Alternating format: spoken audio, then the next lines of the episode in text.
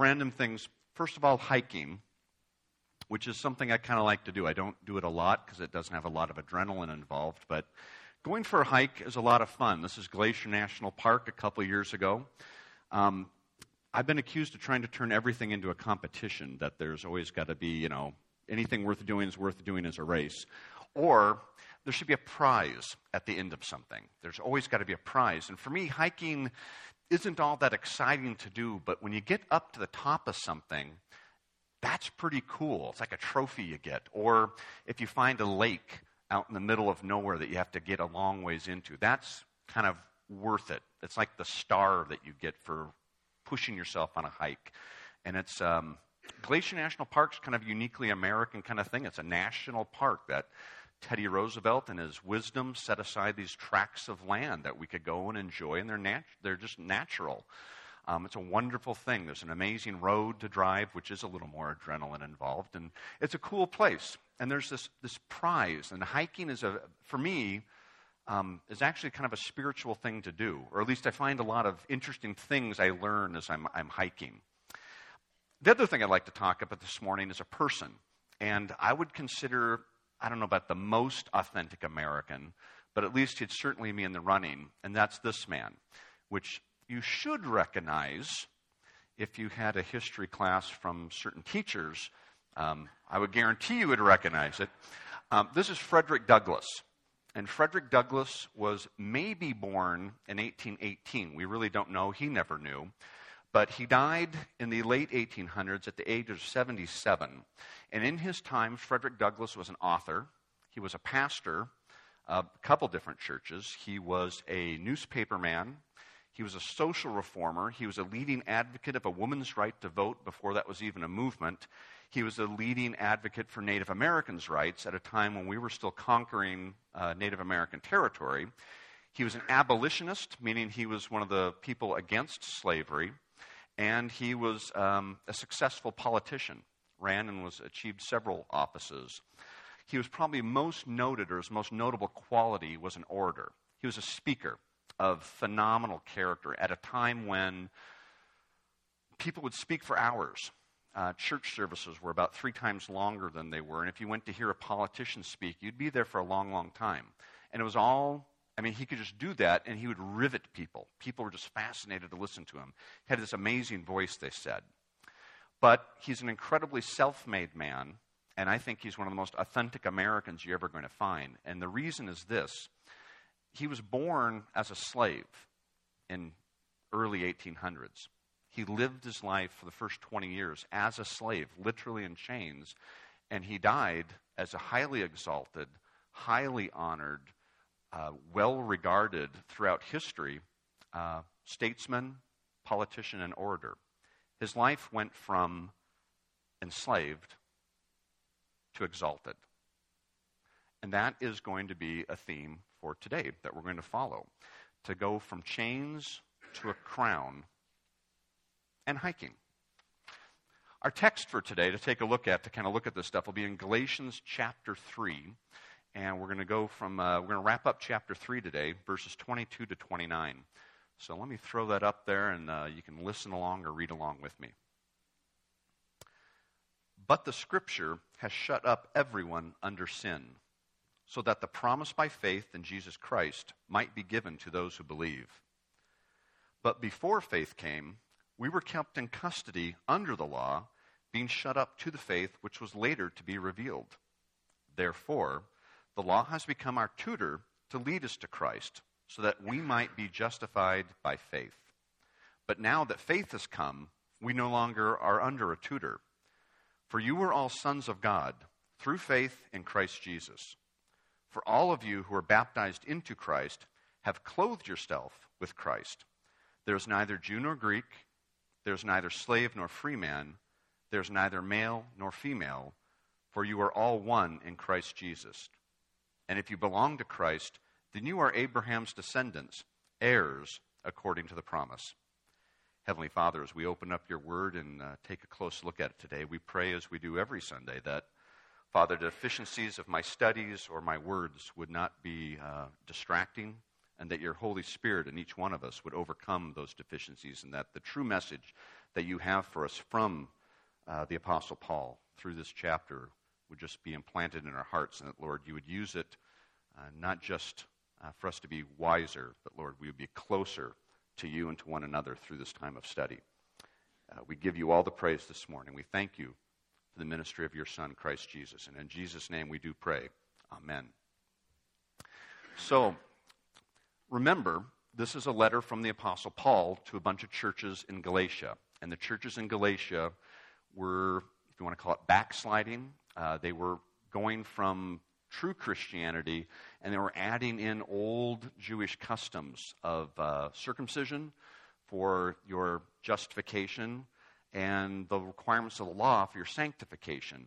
And as we do, I continue to hammer this home, our salvation uh, we tend to say saved, but really there's three parts to that, and there are three tenses. There's the past tense, when you were justified, you're saved from the very penalty of sin. Sin convicted you, Jesus Christ saved you. When you placed your faith in Him, you were justified. And then the present tense is our, our life right now that the book of Galatians is very much about. And it's the sanctification or being sanctified, our daily salvation from the power of sin. And then we look forward to in the future where we'll be glorified. We will be saved from the very presence of sin in the future. So, past tense, present tense, future tense. And Galatians, the book of, is mostly about present tense, but it's a little bit also about the past, being justified, because that's an important part of how we live, is knowing how we were justified. And you'll see that as we run through this. And there's a lot of contrasts in Galatians. And he spends, the Apostle Paul, the author, a lot of time comparing and contrasting the law with the faith, or the flesh with the spirit, or what God does in us versus what we do for ourselves. And self righteousness is usually not considered a good quality in a person. And in fact, in Christianity, it's not either. It's about being God righteous, about God doing something in us, and God declaring us to be clean because of what Jesus Christ has done for us. And so this appears all through Galatians. It's one of the primary themes is comparing why the law is insufficient and why faith is all that you need.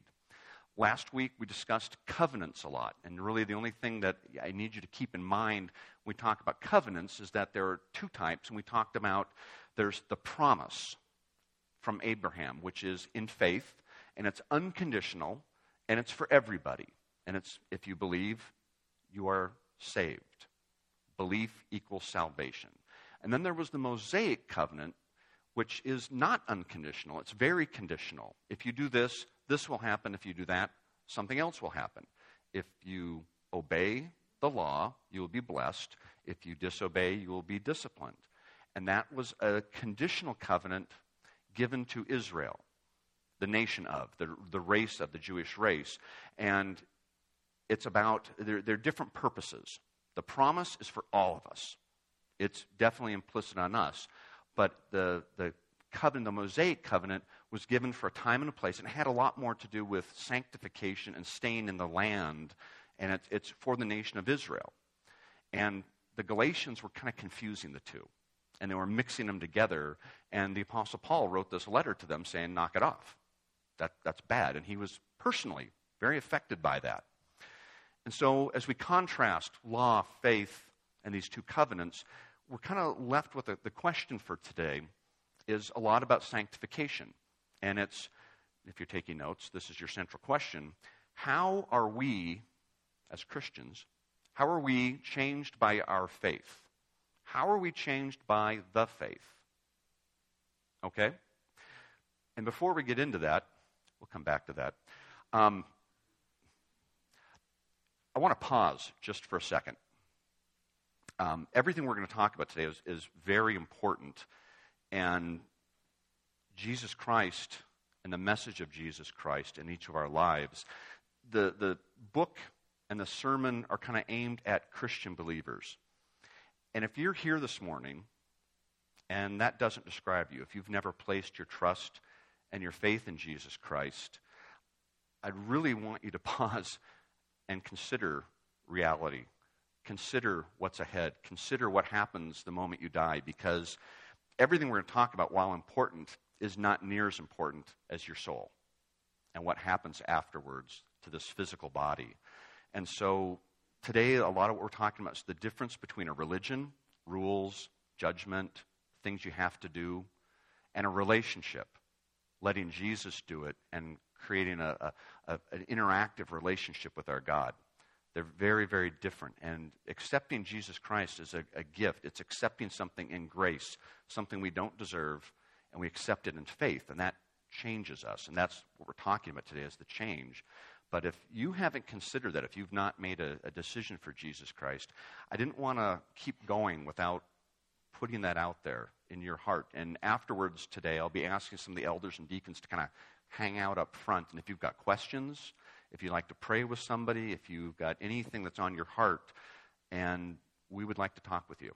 It would be our privilege. And so afterwards today, if that's um, if whatever I'm talking about today is spurring some thinking in you, please act on it. And I don't want to move on until I've, I've said that. That's important. That's more important than anything else I'm going to say today if you're not a believer. Back to our regularly scheduled time. Um, in faith, chapter 3. A couple cool things in here, and just a little bit of context before we get into chapter 3. There's a couple terms that I want to highlight as you go through them. The first is in verse 24, and that's the word tutor. Okay, tutor's kind of a different word. It's a, you probably, oh yeah, tutor, I know what that is. Well, we really don't because depending on your translation, it might say put in charge or supervisor or supervision. It might say guardian, or if you've got a, a really obscure translation, it might say pedagogue. That one I had to look up. Um, but you got to remember, the Apostle Paul was writing in Greek in 48 AD, and he was writing to a Greek culture, and it's not our culture. And so I want to explain what tutor is not what we think of. A tutor in Greek in 48 AD was a very much bigger thing than what we think of as a tutor. It was basically um, a live in nanny who was in charge of your upbringing, who was in charge of your moral character, who was a chaperone, and who was your guardian. And if, especially for wealthier landowning families, this was very common to hire a tutor, and you were considered a child with the tutor until the father determined it was time for you to be an adult. And until you were declared an adult by the father, you had this full time chaperone, which is kind of what this is going for. Okay? Except the guy with the gun might also have like books and morals and would be living with them. They'd be, it's a full time job. Just for the record, I've never done this. Okay, I've got a very beautiful, daughter, and I've, I've never gone out with the gun when the guys come over. I don't think I need to, though. They kind of know that I have a wide selection, right? Also, it's, uh, you know, I have access to heavy machinery and open ground, and, oh, yeah, the Ephrata Police Department, they, kind of worked for me. So it, it, comes in handy with this sort of thing. I've never had to do that. But that's the image of a tutor, is that the tutor would follow the kid around all the time, teaching them morals, teaching them how to be an adult. They would live with them. They would be responsible for not just the book education, but the, the, the Christian education. That was a tutor. And it was a sign, if you had a tutor, that you were not yet an adult.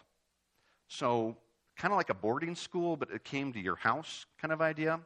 And Paul's using the idea that the law, the Mosaic law, was like a tutor to people who weren't Christian. It was like a tutor to the early church, that you were enslaved to it. So, kind of like chains. You were chained to the law. The law was your guide, but the, the law was very restrictive. It, it was perfect obedience is required to the law. We'll talk about, we've talked about that before, and we'll talk about it more, that you can't just follow the law pretty well. You had to follow the law completely, or else you were convicted. You were guilty. Okay? So that's a tutor. Tutor's a much broader, much bigger, more um, formal thing than we might be used to. The second one is heir. And heir, we kind of understand a little bit in our culture. In fact, heir is pretty good. But you need to think when you see heir in the Bible, think more in terms of less about just inheriting your family stuff, but being in a royal family being a royal heir, meaning not just that you would inherit land and property, but you would inherit power, a position, privileges. So if you were heir to, you know, the king or queen of England, that's a big deal. You would keep track of that. That would be something that would influence your daily life and would deal with um, privilege, freedom, wealth, not just, you know, your family's wealth and your savings account, but the wealth of nations. I mean, massive amounts of wealth, more than one person's wealth. So, tutor and heir, a little contrast there perhaps, um, which we'll be talking about more and more. Those just set the context for the passage. Our passage, I want to split into three parts, and we'll just kind of look at, you know, three verses, two verses, three verses, kind of as we go through. They kind of make for a nice natural fit. If you're taking notes, we're going to jump right onto that. We'll start with verses 22 to 24 that song was good setup for this. Um, you're justified by faith in Jesus. Very clear, very simple teaching. Paul is just going through this very carefully to lay out some fundamentals that the law makes you a slave, Christ sets you free. Christ came, broke the law, the law being a tutor, the law being this restrictive thing that keeps you as a child until there's no need for it the purpose of the law, the tutor, was to show you you need a Savior. The law can't be followed perfectly for your whole life. There's too many laws, there's too many chances for us to mess it up. No one has except for Jesus. Therefore, the purpose of the law is to show the need for Jesus Christ, the one who could set you free. So the law, as Paul puts it, has shut you in or imprisoned you by the sin Romans 3:10, there's none righteous, no not even one. All of us are guilty of sin, all of us were guilty with the law. Christ set us free from that. And it's just very very simple.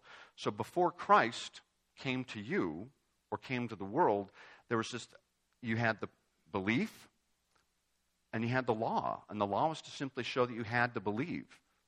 Okay, the, the shotgun wielding chaperone is the tutor, is the law for you. And the law shows us how far from perfect we are. We can't do it on our own because we're, we're not good enough. Romans, uh, the quote there in chapter 3, we have to be convicted that we need a Savior to be justified. Pretty quick, pretty simple. The law is chain. Christ broke us, set us free. Second section, verses 25 26. Again, pretty simple and clear as we celebrate Advent, as we look back at the first coming of Jesus Christ, that in our lives as He came, Christ set us free from the law. And because we're not perfect, Christ had to be perfect to have stood on the cross for us, to accept the penalty. The only person who could do that was somebody who was perfect. Jesus followed the law perfectly. Even though he was fully man, was still fully God, obeyed the law perfectly, became a perfect sacrifice, paid our penalty. And when we talked about faith, back in verse 2, a couple weeks ago, we talked about the faith. It comes from God. We place our belief in God, but God puts the faith into us with the Holy Spirit, and that changes us, which is kind of the theme of today, is looking at, remember, we want to, how are we different because of being Christians? And Paul's kind of making what I would call a very logical argument before you have Christ, you have the law. The law is trying to guide you, to tell you things. And it's like your tutor. Once you have Christ, you don't need the tutor. You're, you're set free from that. You've got Christ. He fulfilled all the law for you. So, like if you had a nanny growing up, you wouldn't want to be a 25 year old with a nanny, right? Krista would be very uncomfortable having me follow her around with a gun on a date. That's, that, that is awkward for everybody. It's awkward to have a, a, a, tutor with you as an adult. And so Paul is saying to the Galatians, you have Christ. You are Christians. You are saved. You've been justified. You're being sanctified by faith. Why are you following the law? Why do you have this tutor following you around anymore? You're adults. Grow up. That just doesn't make any sense, once again. That don't make no sense that they would do that. And Paul's making the point to them that once you're a Christian, you don't need to follow the law like that. You don't depend on the law for your salvation or for your sanctification, which is what the law is talking about here. Why follow the law for your sanctification when you depend on faith? Okay, let's take us to the last two verses, or last three. Um, this is the cool part of the whole passage. This is the part that's got the most meat on it, and I think, uh, to me, is the most exciting part. And it answers our central question very well Why are we different? How are we different as Christians? And basically, it comes down to three things. First off, and you can, they're kind of highlighted there, we are clothed with Christ as believers. We are unified under Christ as believers. And the last one, we are heirs with Christ because of Christ. This is great stuff. So let's go through each one of these. Clothed with Christ. Does that mean we're wearing the same clothes as Christ? Well, like sandals are okay, but the robes just don't go with my hair most of the time. No, we're not talking about being clothed literally with robes. It's having the same, well, actually, in Greek, the translation is Christ you have put on meaning the likeness, the actions, the appearance, the thoughts are conformed to what Christ would do. That once you are justified, to be sanctified, the choices you make in being sanctified are to be the same choices that Christ would follow. And day by day, your choices are more like what Jesus would choose. That's being conformed to Christ. So being clothed is being more like Jesus Christ in our attitudes, and how we talk, and then again in the choices we make. Second one, all of us are one in Jesus. And this might be the most radical passage that I've seen the Apostle Paul write in terms of our culture. Um, we're all unified, we're all equal. We don't look down on anyone as Christians, and we don't look up to people as Christians. We have sometimes in America, especially, uh, kind of a, a hierarchical sense of who's holy. Like we start with the pastor. Pastors are super holy. And then missionaries. Maybe missionaries are right up there in your pastors. And then like elders, then deacons, then ushers, and dun, dun, dun, dun. And then we put ourselves at the bottom. And it kind of justifies us not getting too involved. Because, well, I'm just, a, I'm just a normal Christian. I'm not like a pastor. That's unchristian. Same token, as Americans, we can be pretty good about, well, they might do that thing at that church, but we don't do that at this church kind of lift ourselves up. That's very unchristian. We're all equal. This passage, you're all one in Christ Jesus, speaks to the equality we have, speaks to the mutual regard and respect we must have for one another as Christians.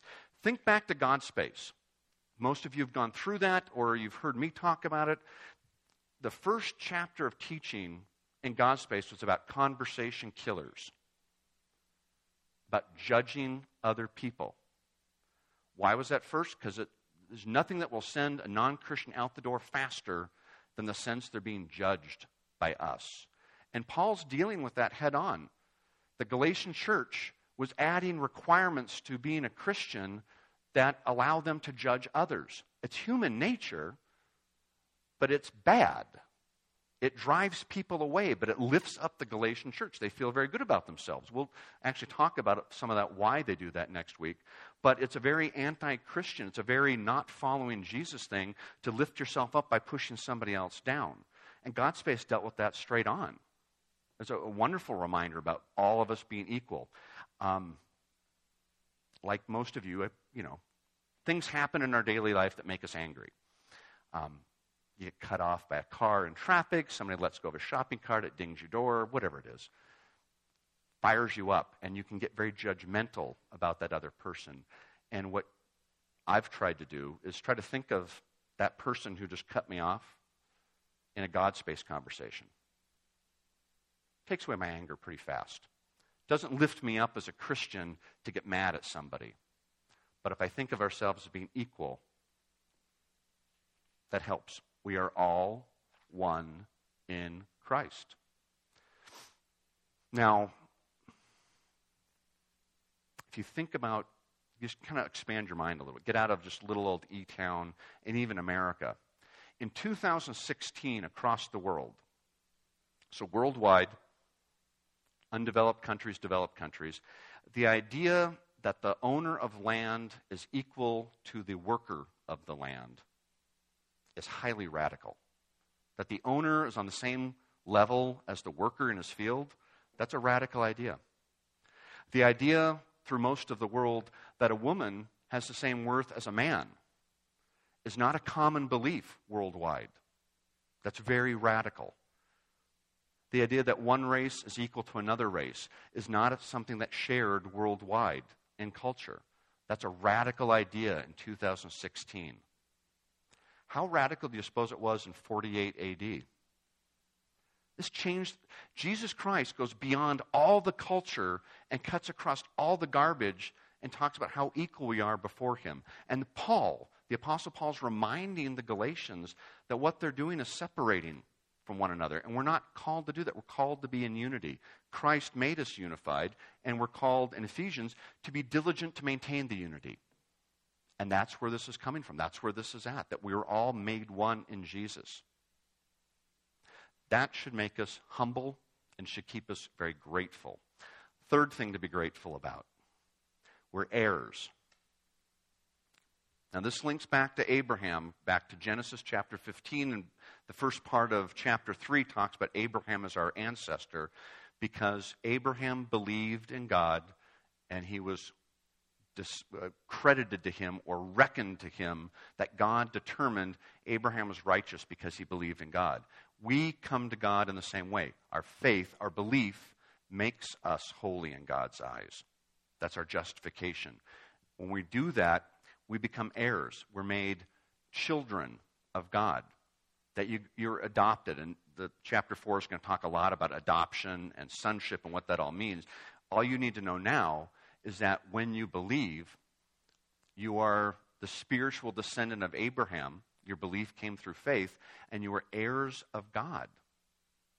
Meaning, you're part of God's family with God's power, God's privileges, God's freedom, and God's inheritance. It's like being made a part of the king's family, except the king is the king of kings. So, all of that put together, how are you different because you're a Christian? Our central question How are we changed by the faith? can answer that in five basic ways. And in fact, those five ways are so important, I already wrote them on the notes for you, so you don't have to write them all over again. Okay, how are you changed by faith? You're changed in five ways. First, out of verse 25, the law has no power over you. You will con- if you are a Christian, you will not be convicted by the, the power of the law, by not observing the law. The debt for sin has been paid by Jesus Christ. You are free. Secondly, you're baptized with Christ.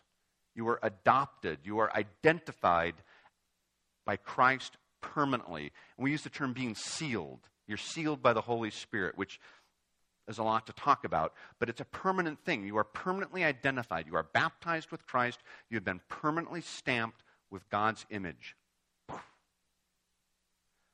Third, you are unified and indeed in unity with all Christians.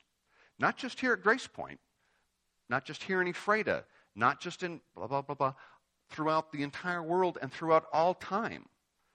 And you'll hear me talk at the big holidays. I get very excited by the fact that when we worship right now, worship is going on all over the world.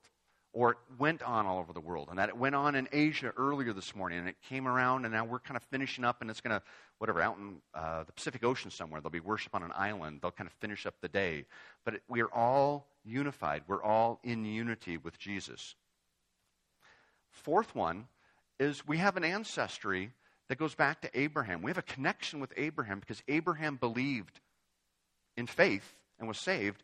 We believe in faith and we're saved. And that connects us to this grand story of all of all of human history is kind of about saving us from our own sin nature. That's the point of what's going on around us. But we have this connection to, to the father of Israel, and it unites the Old and the New Testament through that, through faith, through belief. And the last one is the one that kind of it's the kind of the motivation, the target, the goal that we're royalty. We have been adopted into the King of Kings family. We are family with God, and we are inheritance of God's promise, of God's blessing, of God's riches, because we're heirs.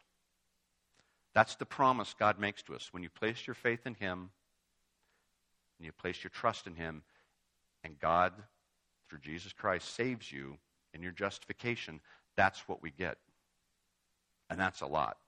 Jesus Christ takes us from being enslaved to being exalted. Frederick Douglass did that in a physical way, in a political way, if you will. Was born a slave, became exalted. We do it in a very, very big, very, very permanent, very, very eternal way that we were born under slavery as sinners, the law convicting us. Whether you were age 5 or age 55, you were born into slavery. And when you accept Jesus Christ, you are made an heir. You are exalted. You are lifted up. So, takeaway. Nice little story about Frederick Douglass. We have this great passage, and what does it all mean? And I, as I try to always tell you, when I talked about what do I take away, the application part of verse, because we don't read, we don't preach, we don't teach in this church just to be smart. It's about the Holy Spirit going each side of each one of you, changing your heart and leaving here a little differently than you came in. For me, as I've had to struggle with this, I will share what has been done in my life. One flawed person's ideas of how to take away. You need to wrestle with that yourself. I'm offering you what I've learned just to spur conversation in your head. But it's the same application that I talked about last week. And it's the two part thing of what do we need, or what do I need? And that's I need motivation and I need encouragement sometimes. Because sanctification, I think, is pretty hard. I don't think it's easy, the Christian life. It's a struggle sometimes. It's a wonderful thing, but often it's a, a bit of a struggle. How do we apply this? And I'll start with the motivation and encouragement. My, my image for all this, illustration for all this, is hiking. I'll start with this when I go hiking, whether it's after church, go at Beasley, or like um, at Glacier National Park or anywhere else, sometimes this is what the trail looks like. It's dark, it's kind of boring, there's not a good view, and if you're going uphill, it's not very easy. I'm not part mountain goat like somebody else in our congregation where that's just they love going up the hills and it's easy for them. I get tired. And what do I use for motivation? what I use is when I, I know I want to stay motivated, I want to keep putting one foot in front of the other because this is only part of the journey, and I want to get to this. I want to come out of the woods and see this magnificent vista with a hidden lake and snow in July and make a snowball. And the goal is motivating for me. Christian life can be like that in that it's not always easy on a day to day basis, but you keep the goal in mind that we'll be like Jesus Christ. We will be slowly conformed, and that can be very, very motivating. Even if the goal is a long ways away, it's about step by step, day by day, keeping the crown in the back of my mind. Or maybe it's not the big vista, maybe it's a hidden secret on your way up the path. You run across these little waterfalls, this little moment of beauty, a little moment of transience where you have a, a conversation with somebody. How awesome that is. And for me, that's what the Christian life is like. When I'm hiking, it reminds me a lot of what this is like. That it's not always easy, and it sometimes is long, but there's a goal at the end of it. And the goal is motivating. Now, on the other side of it is sometimes that journey is really, really hard, especially if it's a steep trail. And what trails are rarely from the bottom to the top in a straight line, because that would kill you, except for Kevin. Kevin can do that. The rest of us, what they do is the trails go like this they switch back. And when you're on these switchbacks, especially if you're in the woods, you can't see the goal. You're just having this hard thing of going up step by step by step by step, and you know you're not even going in the right direction. I've been on trails where, like, you're going from here to here, but you go like this. Like, you literally go in the opposite direction because it's too steep otherwise. You have to go around something that can feel like you're going the wrong way because theoretically you sort of are going the wrong way. And what you do, or what I do, on those battles when I'm dealing with sanctification is I stop and I look backwards. I kind of forget about the goal and I look back at where I came from. And there's a lot of distance between where we came from. And that makes me feel good. And I talked about last week in rehab, if you blow your knee apart, you have to go through rehab. They film you the first day of rehab because you'll get frustrated later on. You're not quite using your knee right. You got to look back at how far have you come. As a church, our ongoing process, we're a very different church than we were 20 years ago. And there's sometimes I get frustrated. We're not where I think we should be, or we're not where God has called us to be, and we're not doing the things. Sometimes I just need to stop and relax and look back down the trail and look back where the car's parked, metaphorically speaking, and look back and say, wow, we've actually come a long ways. And that's encouragement. So for me, when I deal with how are we do in sanctification, it's one part keep my eyes on the goal and be motivated by the fact that God's at work, God has a plan, and there's this, there's this crown waiting for me. And on one part of it is I got to look back every now and then when I get a little frustrated and still be encouraged that it's not static. Okay, God might be quiet, but He's not static. Our life is one of progression. It's not a straight line up. It goes up and down, and it goes up and down, and it sometimes goes backwards a ways. But the overall should be one of going from not knowing Jesus very well to knowing Jesus much better, or not knowing one another real well and getting to know one another better. That, for me, is the motivation and the encouragement about living this Christian life, about those five things that we're different because of what Jesus has done for us. As a Christian, we're not the same person we were before, and we live, we walk in faith in the sanctification time with those five principles in mind. And that's the end of chapter 3. Let's pray. Holy Father, we thank you this morning for our ability just to be before you, to have a building we can uh, enjoy. We can hear your word in our own language. We have your word written for us in our own language, and we thank you for these blessings. Father, we thank you for all the men and women that even now are out at work in the military and the emergency services that are not able to be here, uh, not able to be in their churches or anywhere, but Father, they're serving us and protecting us. We thank you for those that have gone before us here at Grace Point that established this church here in the 1940s and that day by day have trained men and women in the faith, and that we are the recipients of what's gone on before us, Father, and we thank you for that. This morning, I pray that your holy word would just be implanted in each one of our hearts, and that, Lord, we would leave here closer to you and closer to one another than we were when we came in. And now, as we uh, transition from a time of your instruction by your Spirit in each one of us to a time of us worshiping you, Father, I pray that our worship this morning be in spirit and in truth and would be a response to what you've done in each one of our lives and a response to what you've taught us this morning. And this we pray in Jesus' perfect name. Amen. Amen. Well, really, this song is kind of a bow of celebration on everything you just talked about. And so